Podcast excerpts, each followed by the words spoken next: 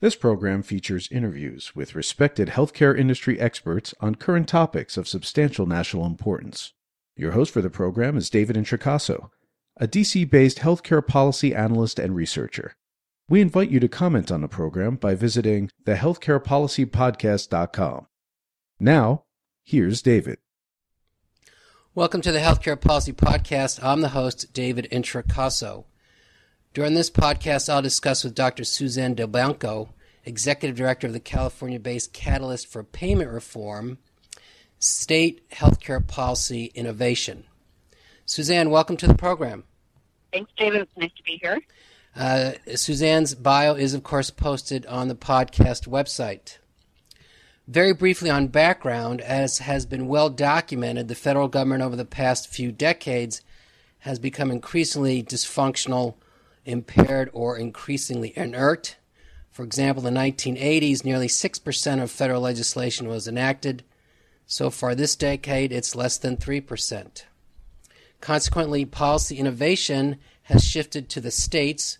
This reality may be no more true than in healthcare policy.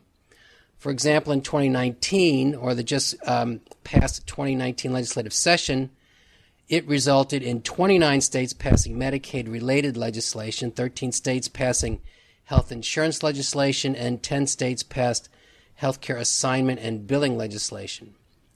During this podcast, we'll discuss what states are doing to improve healthcare delivery and reduce spending growth with, again, Dr. Suzanne Delbanco.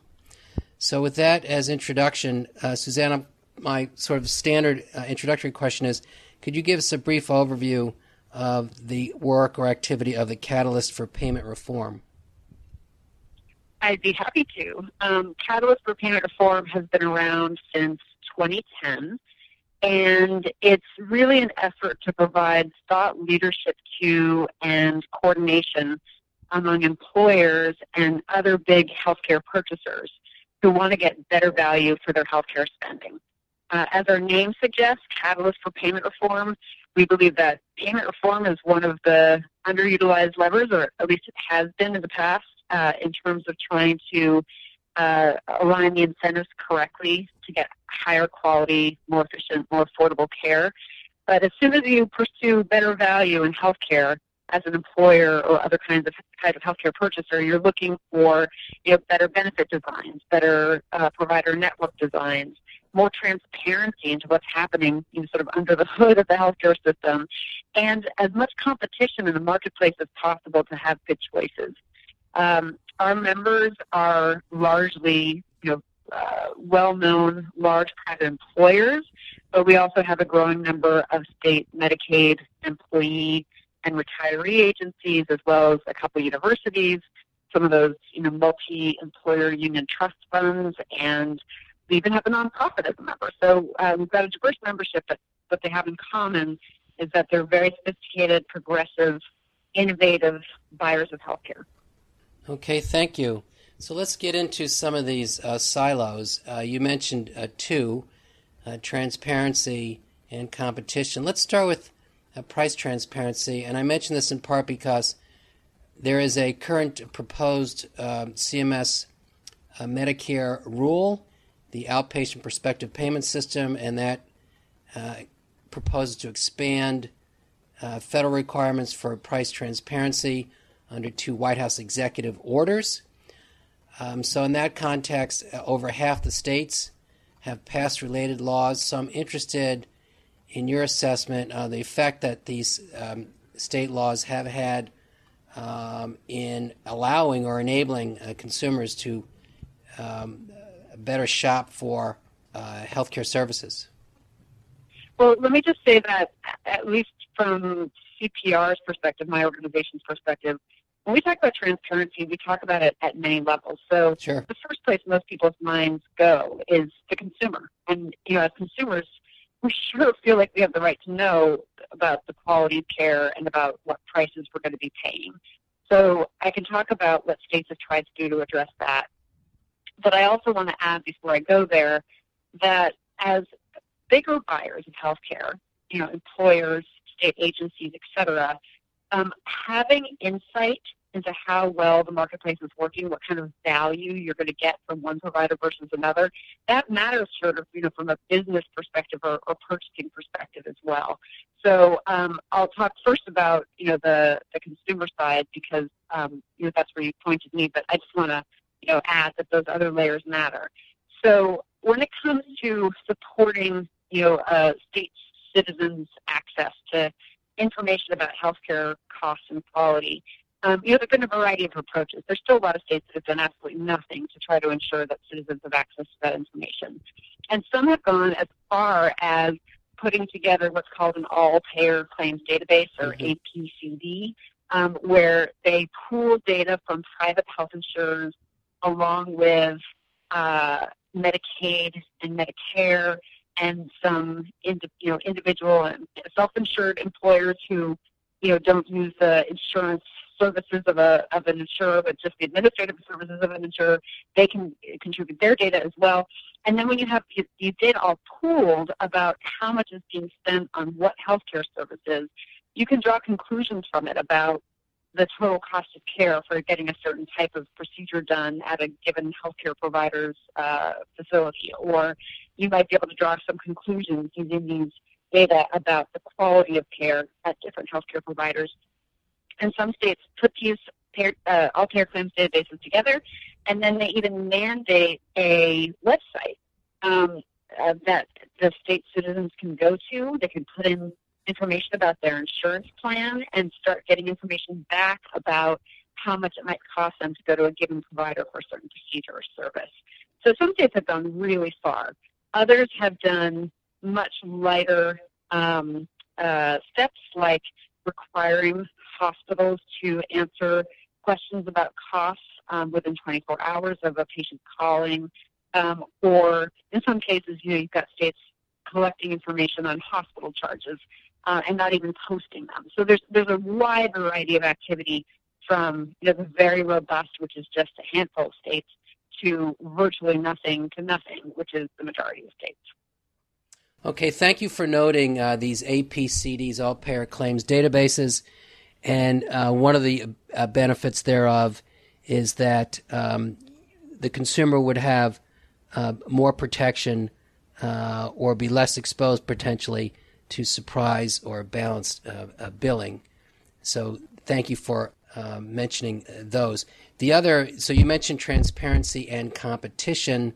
Let's go to this latter there are a number I know of uh, state efforts around trying to improve competition, so banning certain uh, contract clauses. Could you explain what those are?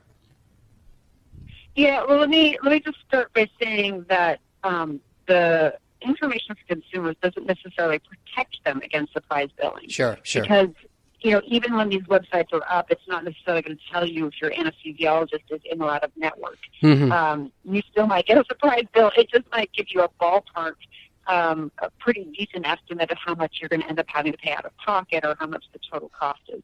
So I just wanted to clarify that. Sure, right. Um, exposure so then, yes. Yeah, yeah. And so then thinking about transparency and, and contracting.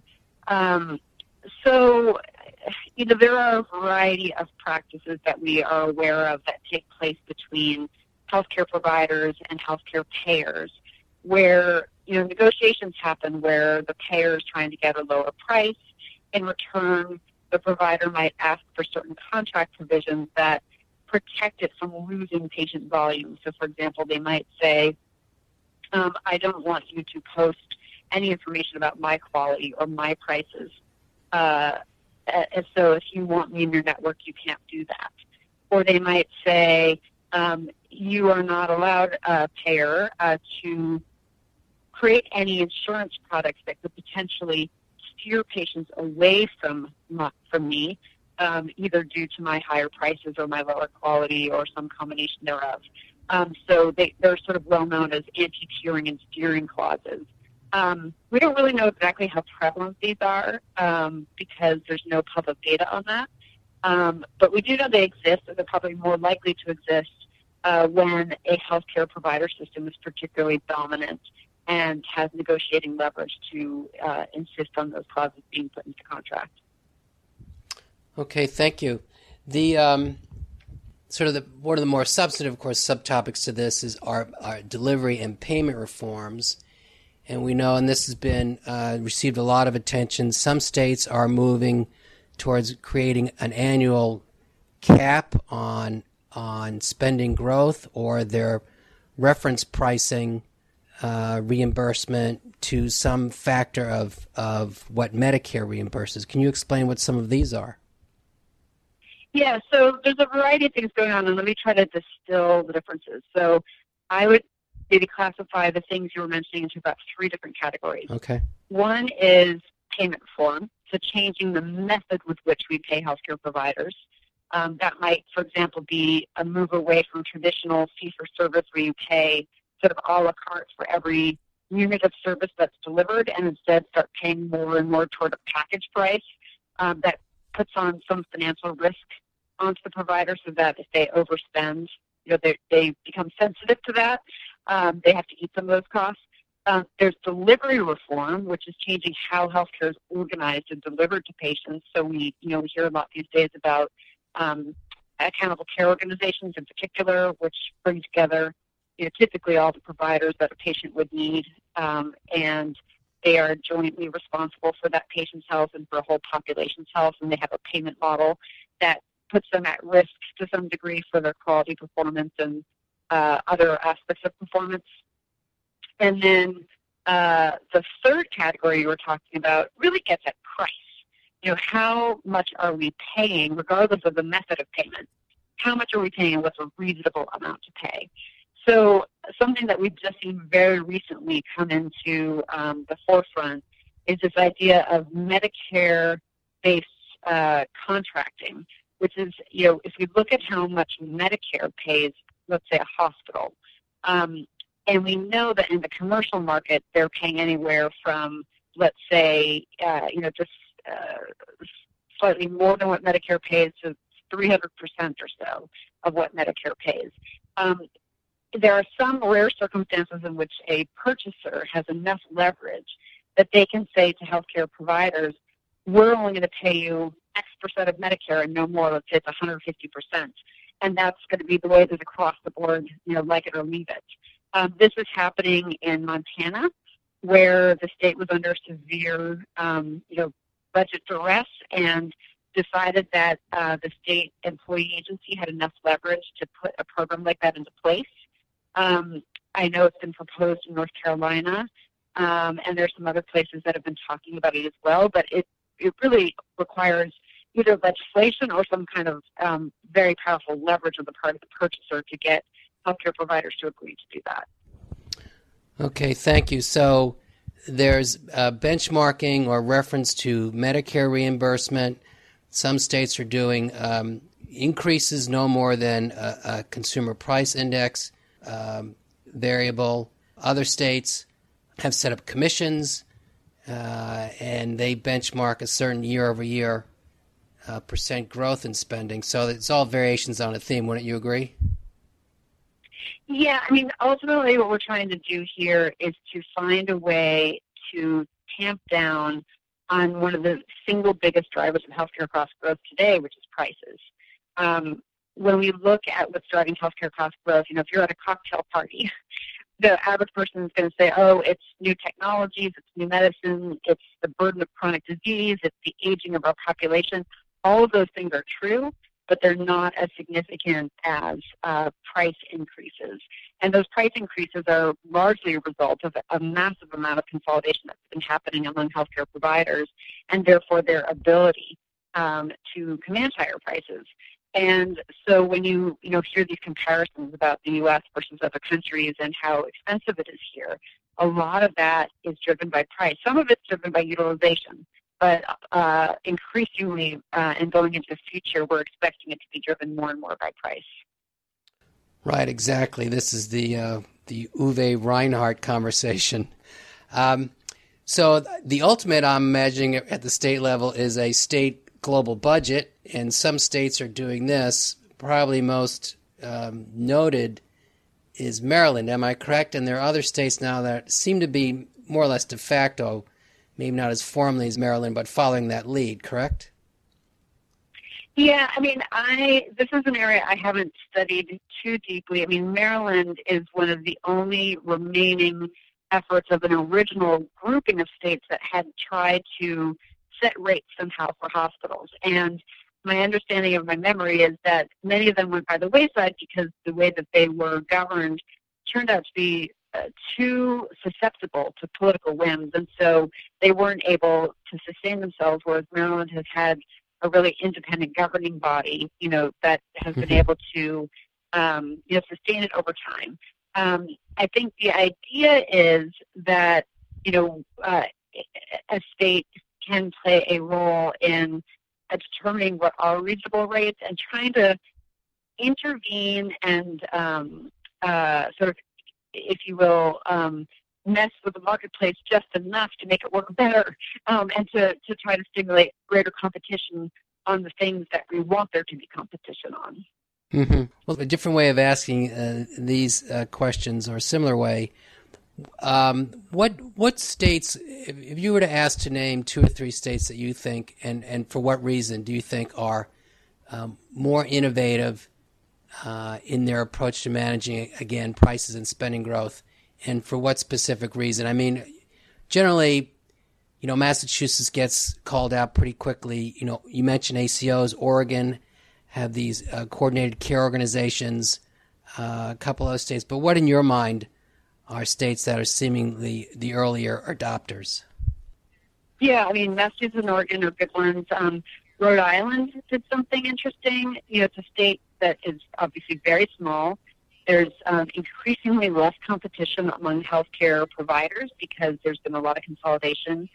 Um, and so the state, through legislation, actually created the Office of not just Insurance Commissioner, but Health Insurance Commissioner, and gave that Health Insurance Commissioner a, a fair amount of authority that's larger than in other states to review rates and things like that. And they actually created a, um, cap on how much of an increase there could be year over year and how much health plans um, or payers are, are paying healthcare providers as a way of trying to rebalance the power a little bit and saying, you know, you're not allowed to increase the amount you pay any more than this cap, and so you can try provider to negotiate for something higher, but it's against the law. So I think I think Rhode Island, um, you know, has a, a model worth looking at. Um, we're seeing a lot of interesting things happening in Colorado.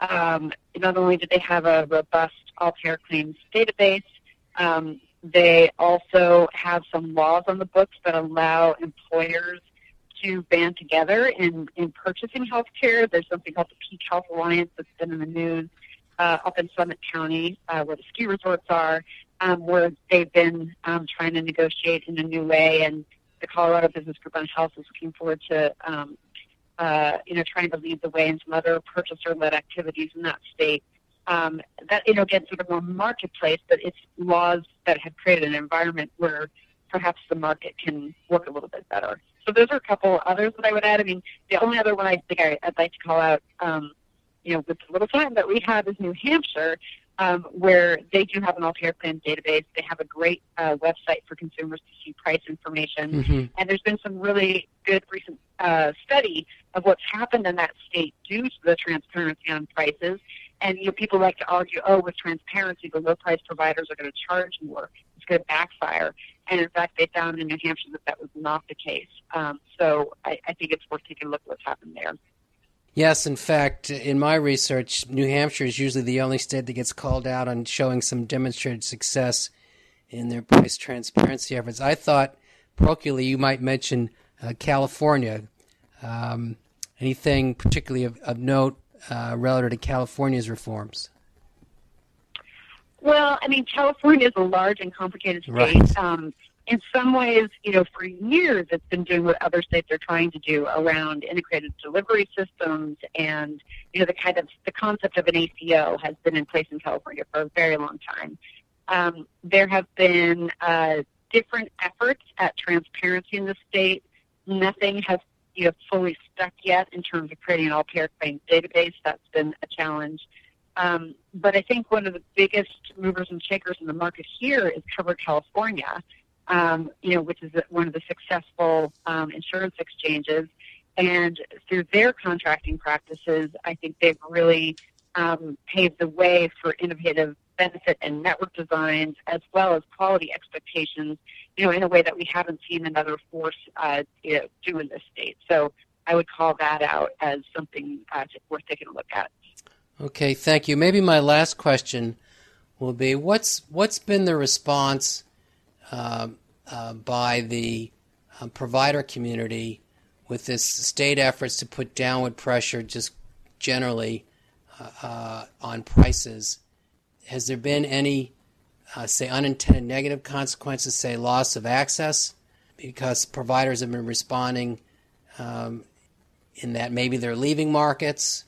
Um, but what what are we seeing on the on the supply side in all this? Yeah, a great question. I mean, you know, this is one of these debates that can go on and on. You know, are are, are the prices we're paying in the commercial market too high or too low? If you ask a provider, they will typically say they have to charge those prices right. to make up for the shortfalls that they're getting from public sources. Right, right. But some, some, so you know, some studies have shown, um, MedPAC in particular has looked at this. Some studies have shown that in markets where there's a lot of competition among healthcare providers, they manage to get a fine margin on Medicare, and it's because they had to work hard to get their costs under control. It's always easier as a provider to raise your prices than to root out unnecessary costs.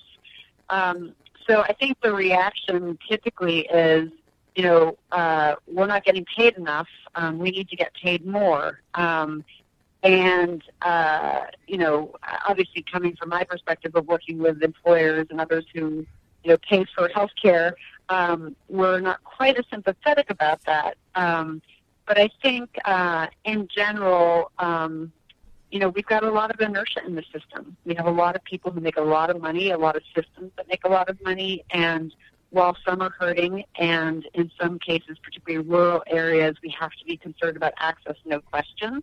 Um, I think we need to keep pushing harder on providers to to work harder on behalf of their patients because even though people like to say when it comes down to these types of concepts we've been talking about, like transparency, that patients just need to know what their out-of-pocket cost spending is you know, we have to remember that ultimately the premiums we each pay are a reflection of those prices that we're paying all year. Uh, it's not just the cost sharing on the point of service. So mm-hmm. um, I don't know, but I, I perfectly answered your question. No, good answer. Um, but I, I, yeah, I think we hear pushback all the time, and, and I think the question is how sympathetic should we be?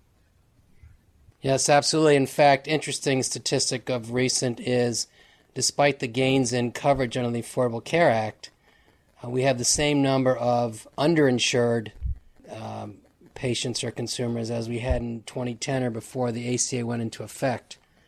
Um, so that gets to your, your point about affordability. So with that, uh, Suzanne, I'll just make um, make note to the listener. Uh, Suzanne is a frequent contributor to the Health Affairs blog. August 22nd, she and her colleagues had a piece providing an overview of this conversation or can be viewed as such, the state of state legislation addressing healthcare costs and quality. And I'll, I'll provide a link to that when I post this interview. So, with that, uh, Suzanne, thank you so much for your time. I'm very appreciative. Yeah, and I just wanted to share one more resource for your Please. listeners, which is that UC Hastings College of Law here in San Francisco um, uh, uh, agreed to partner with us to create a database of state laws that address all various efforts to impact quality and cost. And that can be found um, on the source on, um, it's called the source, the source on healthcare pricing competition. Uh, it's a website, and that database is free for all to use. So if you want to look into the laws in a given state or in a given topic, uh, it's there for you. All right, thank you, and I'll I'll I'll provide a link to it along with um, with this with this interview. So thank you for that. Thank you again, Suzanne. My pleasure. Thanks, David. You have just heard another edition of the Healthcare Policy Podcast hosted by David Introcaso. To comment on this program or others, to see information about upcoming interviews, to suggest a program topic, or to hear an archive program, please visit our website, thehealthcarepolicypodcast.com. Thank you for listening, and please listen again soon.